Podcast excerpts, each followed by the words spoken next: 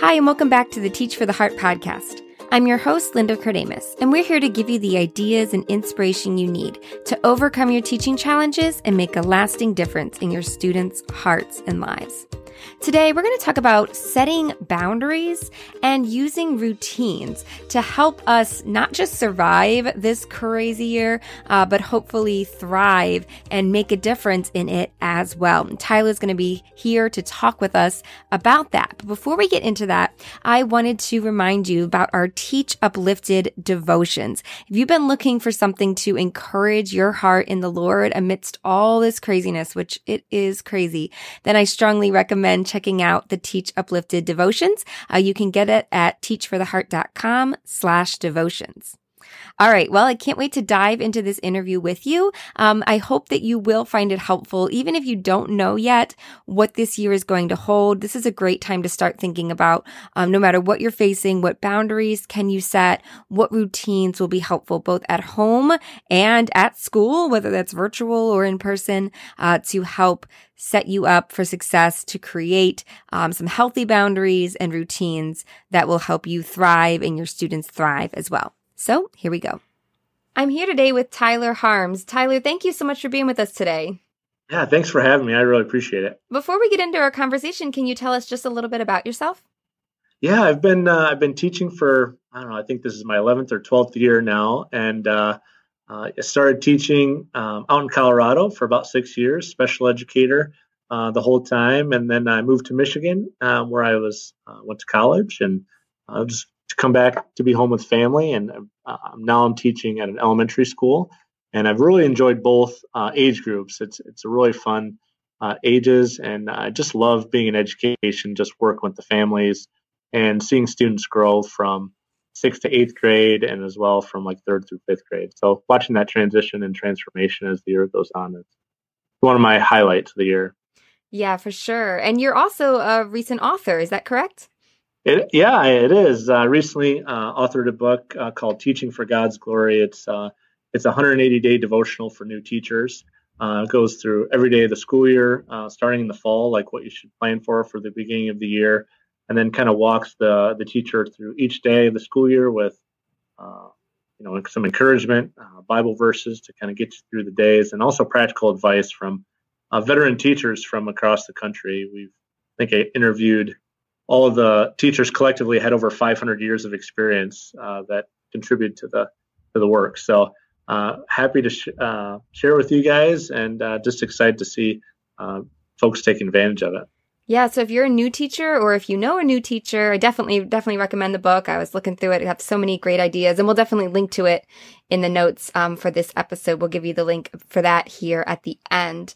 I was talking with Tyler. One of the things you said that you were really passionate about is helping teachers understand um, that they need to take care of themselves so that they avoid burnout and they can serve their students students best. And we're going to talk about some specific things that um, we can do to kind of prepare for the school year in that way. Why do you think that this area is so important for teachers to consider and to make a priority? Yeah, I think as we start the school year, we just have so much energy and enthusiasm to get going on the school year, and that um, it's hard to sustain that type of energy and enthusiasm throughout an entire school year. So having some routines for yourself and your families uh, kind of put in place that you can. Um, it, it's a long race. Uh, it's not a sprint; it's a marathon to get through a school year. And uh, to be the best for your students, um, you need to take care of yourself and your family, um, so that you're you're there for your students all year long. Yeah, I think sometimes we as teachers we it, it is such a selfless profession, right? I mean, we are there for our students. We care about them. We, we make so many sacrifices for them. But sometimes if we're not careful, we will sacrifice so much that um, not only do we harm ourselves and our family, but in the end, we're, we're less effective because we don't have the energy. We don't, we, we can't, you can't sustain, you know, an unrealistic level indefinitely. So we really wanted to, I was really excited when Tyler said he wanted to talk about this because we really want to give you guys some practical things, some things to think about. And our goal is that by the end of this uh, conversation that you will take some time and to think through what are some, you know, boundaries or routines that I want to put in place for this year so that it can be a sustainable year. And I mean, every one of us, we, we know this is going to be a unique year. Um, things are changing. Everything's, um, you know, it's just, it's just going to be a different year. So I think this is going to be more important than ever. So, um, Tyler, what's some of your best advice for us in this area? Yeah, I think just starting out with the school year, um, just setting some parameters for yourself about how you're going to um, work through a school day and then kind of how you wrap up a school day. It's easy right now, especially um, working from home in a virtual type of environment, and who knows what it's going to look like in the fall uh, in some different parts of the country. But you know, you're working from home, and it's easy to just continue working because you're already there, and to, so it kind of bleeds into your family life um, quite a bit. And so, um, I, I, think having, if you're working virtually for like right now, it's uh, it's important to have office hours, time you're going to be uh, set aside that your family knows that you're going to be working and that uh, your families and students know that you're going to be working. Uh, so they can, they can get a hold of you, but also it kind of sets um, some parameters for yourself that you can kind of shut it down and, and spend time with your family because it's so easy to go back and just keep working all day. Yeah, for sure. And as we think about, you know, heading into this new school year, what are some what are some boundaries or, or that you have set or that you've heard that others have set? Let's run through kind of a, what are some ideas of boundaries that teachers might want to set uh, that would help them be able to sustain um, throughout this coming school year?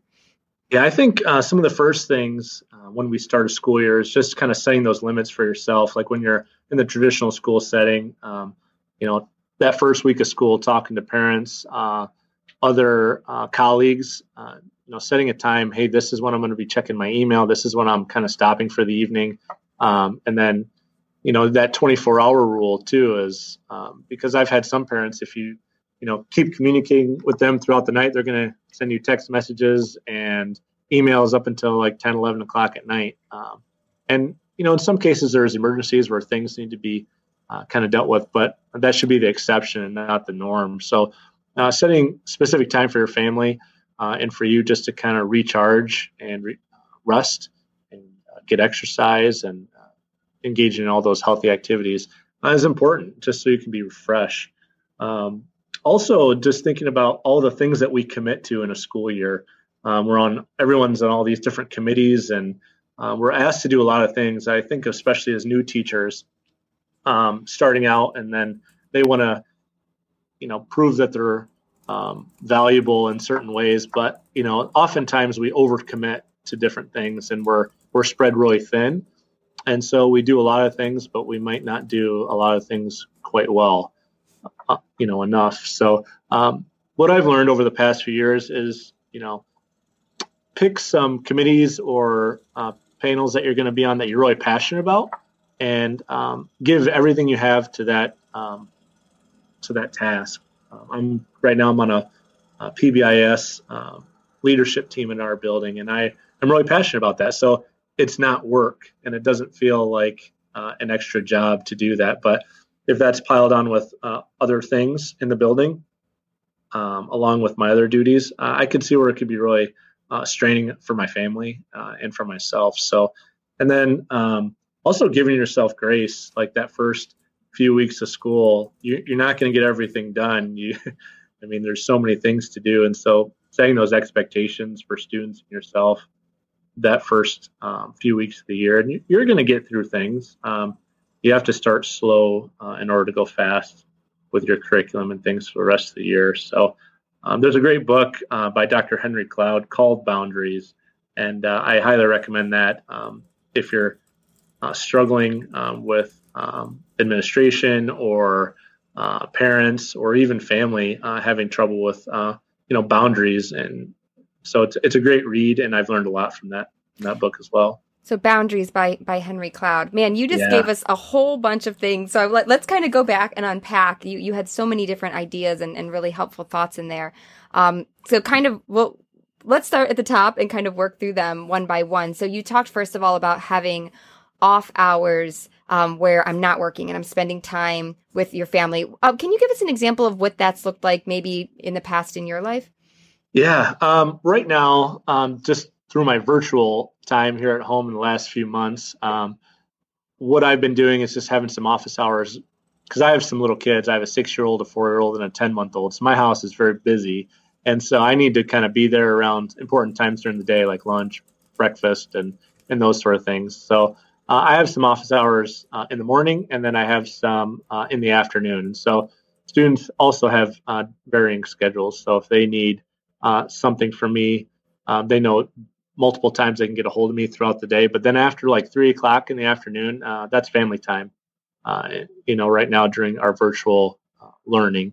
Um, but during the school the school year, um, when I'm doing regular teaching, uh, I usually talk to parents at the beginning of the year, and, I tell them, you know, after five o'clock, uh, that's family time around my house. Uh, we're we're sitting at home around the dinner table, and we're, uh, you know, that's sacred time uh, for me. So I won't be answering emails um, uh, unless it's an emergency. I usually respond the next morning, and I'm usually um, a lot more fresh the second uh, during the next day. So it's sometimes it's important to have that 24 hour rule where you can kind of think about what you want to say uh, before you say it, especially at the end of a long day. Talk about that 24 hour rule. What do you mean by that? Yeah, sometimes you get uh, uh parents, colleagues, uh, you know, students that um, you might get an email that might uh, kind of upset you a little bit, or you might have some critical conversations that you might need to have. And so, you know, our instant response is you know one to respond right away and and the words that we choose might not be the right uh, words we want to say at the time. So you know taking some time to think about it and then almost always what i would have said um, in those moments if i responded quickly would not be the same thing uh, if i waited 24 hours to respond. Usually i can um, articulate a little bit better. Um, i can think about more where the other person or family is coming from. Um, so I gain a lot more perspective if I just uh, am a little bit more patient. So do you then does that mean that when you have something that is like a difficult to respond to or something contentious, you try to wait at least 24 hours or you try to respond within 24 hours but closer to the back end? Or does it Yeah, it's yeah, it kind of depends on the time of day. Um, if I get a an email like that in the morning, uh, I'll probably think about it throughout the day, but it's so busy, you know, teaching and things like that. And so um, sometimes I do need to wait until the evening to kind of, uh, you know, rest and kind of think about exactly what I want to say. But yeah, typically 24 hours if it's something that needs it, or um, you know, oftentimes it's really hard to tell tone in an email. And so, you know, going to that person if possible, especially if it's in the building, you know, and talking to that person face to face or, or even a phone call can clear up a lot of uh, misconceptions. So what I'm hearing you saying is that when you you don't have to respond to every email the second that you get it. You don't have to respond right away. You can give your mind time to think, to pray about it, to consider how you should respond. And um, I would imagine too. Did, did you ever have any boundaries with parents? Did you ever um, kind of clarify to them, you know, these these are the hours I return email, or you know, I, will respond email within so many so much time? Did you ever uh, communicate that with parents, or do you recommend doing that? Uh, I do now. I didn't always do that, especially as a first year teacher. Um, I thought I just had to be available on call uh, 24 hours a day. And um, you can feel it um, really wear down uh, your body after a while because you're trying to do so much and be everything to everyone. And uh, it, it's hard to do that. And so uh, after my uh, first or second year of teaching, I started, um, you know, having conversations with parents at the beginning of the school year. Just tell them, you know, this is my family time and you guys have your families and it's important for you guys to be together.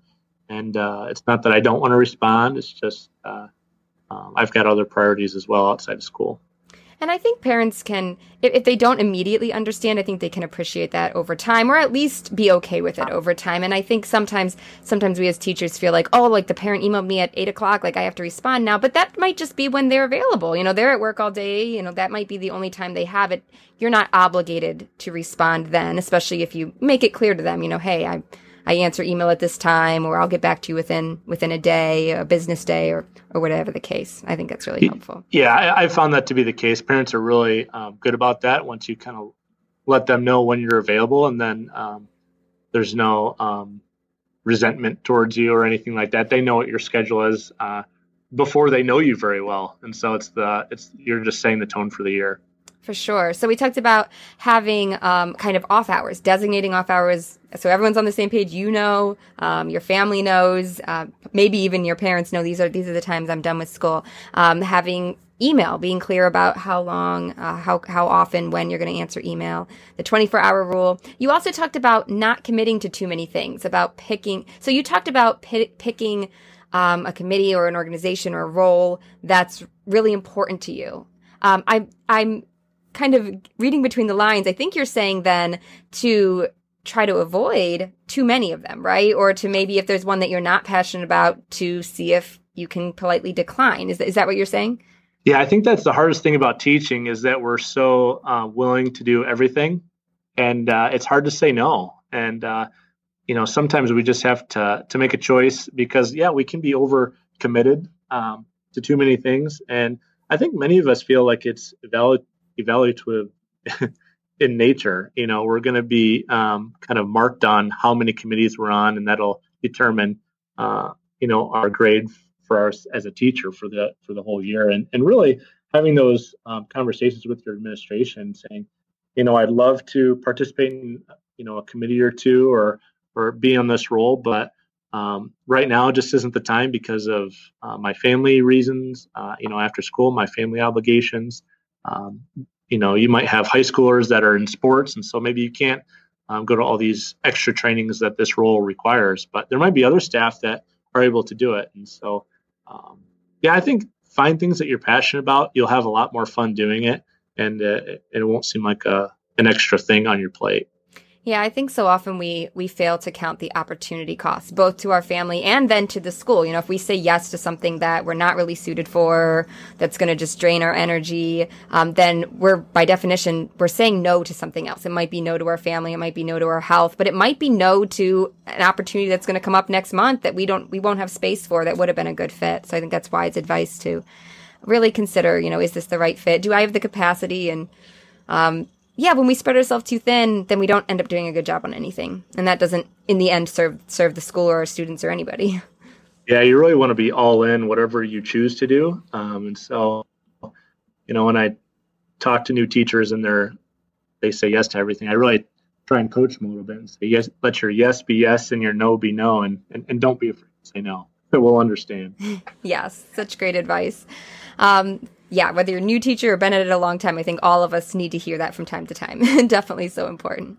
Do you have any other like routines that you would recommend teachers to consider or think about as they're as they're planning for this upcoming year? Yeah, one thing that I've started doing, uh, just starting this year, um, like around New Year's, is I started a new morning routine because what I found is um, by the end of the school day, I was really having a hard time getting into to the word and and you know reading the bible and, and things like that. And so i need to kind of shift my schedule a little bit. And so um, I, I, started this new routine. It's a it's a 15 minute routine in the morning. And so i try and beat my kids out of bed. It's really hard sometimes but i try. And uh, the it's it broke up into three five minute segments. And so the first one is gratitude. And so when you first wake up in the morning like on my way out of bed, you know, just start thinking about things that you're thankful for. Uh, you know, I'm thankful I have a warm house to sleep in. I'm thankful for my kids. I'm, uh, you know, thankful that I'm alive today and healthy. Um, it can be uh, just uh, the simplest things, you know, and it really just changes your mindset uh, when you wake up with a heart of gratitude. And then um, after about five minutes of that, and I'm kind of make my way downstairs and start, you know, making coffee, then I, uh, you know, I pull out the Bible and uh, I try and spend at least five minutes. Usually, I start with five minutes as my starting point, but often it's it's more than that. And then, um, you know, I just kind of pick some Bible verses that might be um, or a devotional, some sort of reading that's going to be uh, helpful for me during the day, and I just spend time time reading God's Word, and uh, I found that to be just super powerful. And I think I think more on that all day uh, when I make that intentional time. And it's only five minutes. I mean, if you've got five minutes free in your day, it's it's it's an easy task. And then the last thing is just praying, praying for five minutes at the end. So um, praying for your family, praying for the students that you work with, that you're going to serve that day, praying for their families because they're you know, there's a lot of students that have uh, rough mornings, uh, and then they're going to have um, tough days. So, um, praying but for those students by name and really just, um, uh, you know, hoping that you're going to, you know, change lives that day and, and, you know, following God's will and what He has for your life.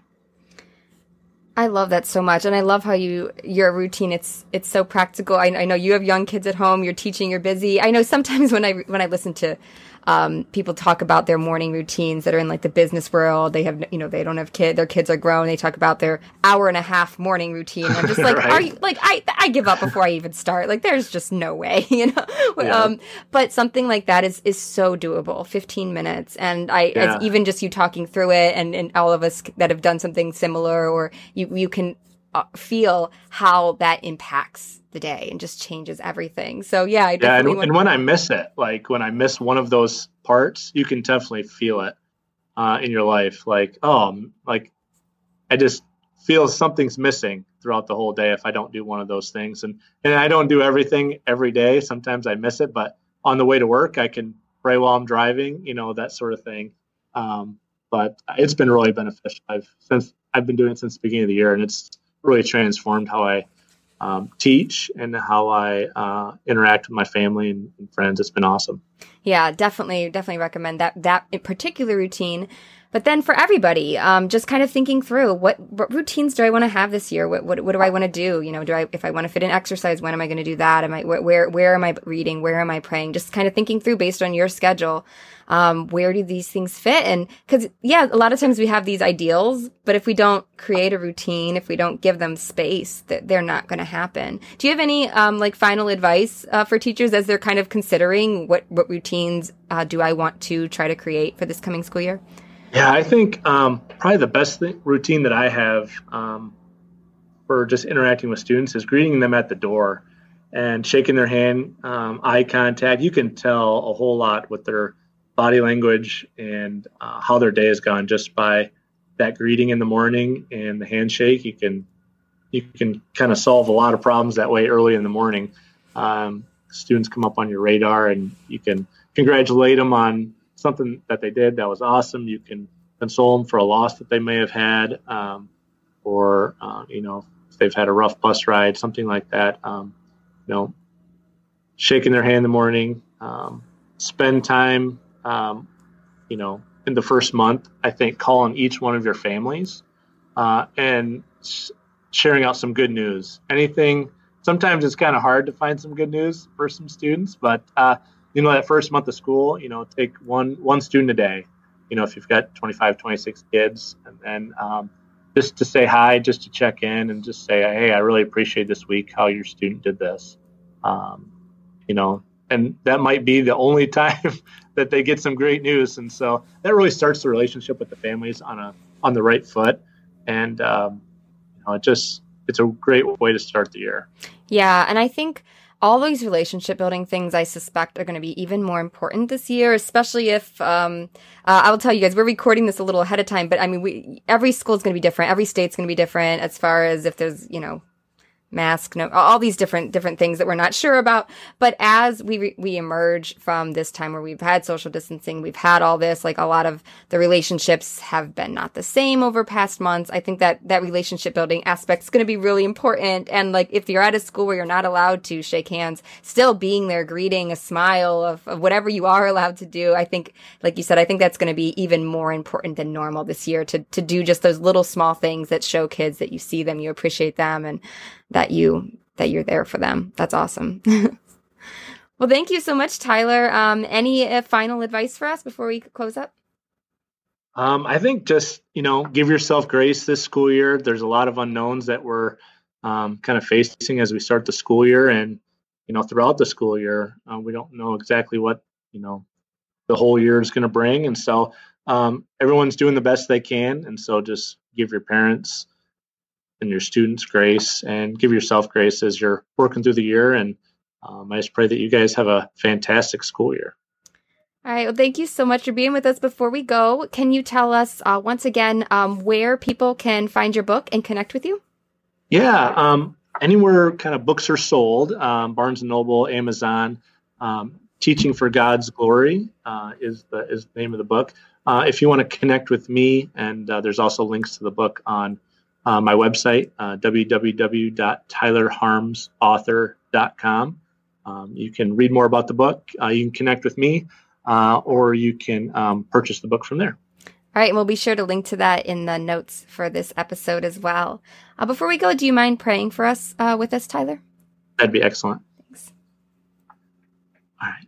Dear Heavenly Father, I just thank you uh, for all the, the teachers out there who are working remotely and who um, are just unsure about the start of the school year and um, just give students, families, and teachers peace as we start the school year.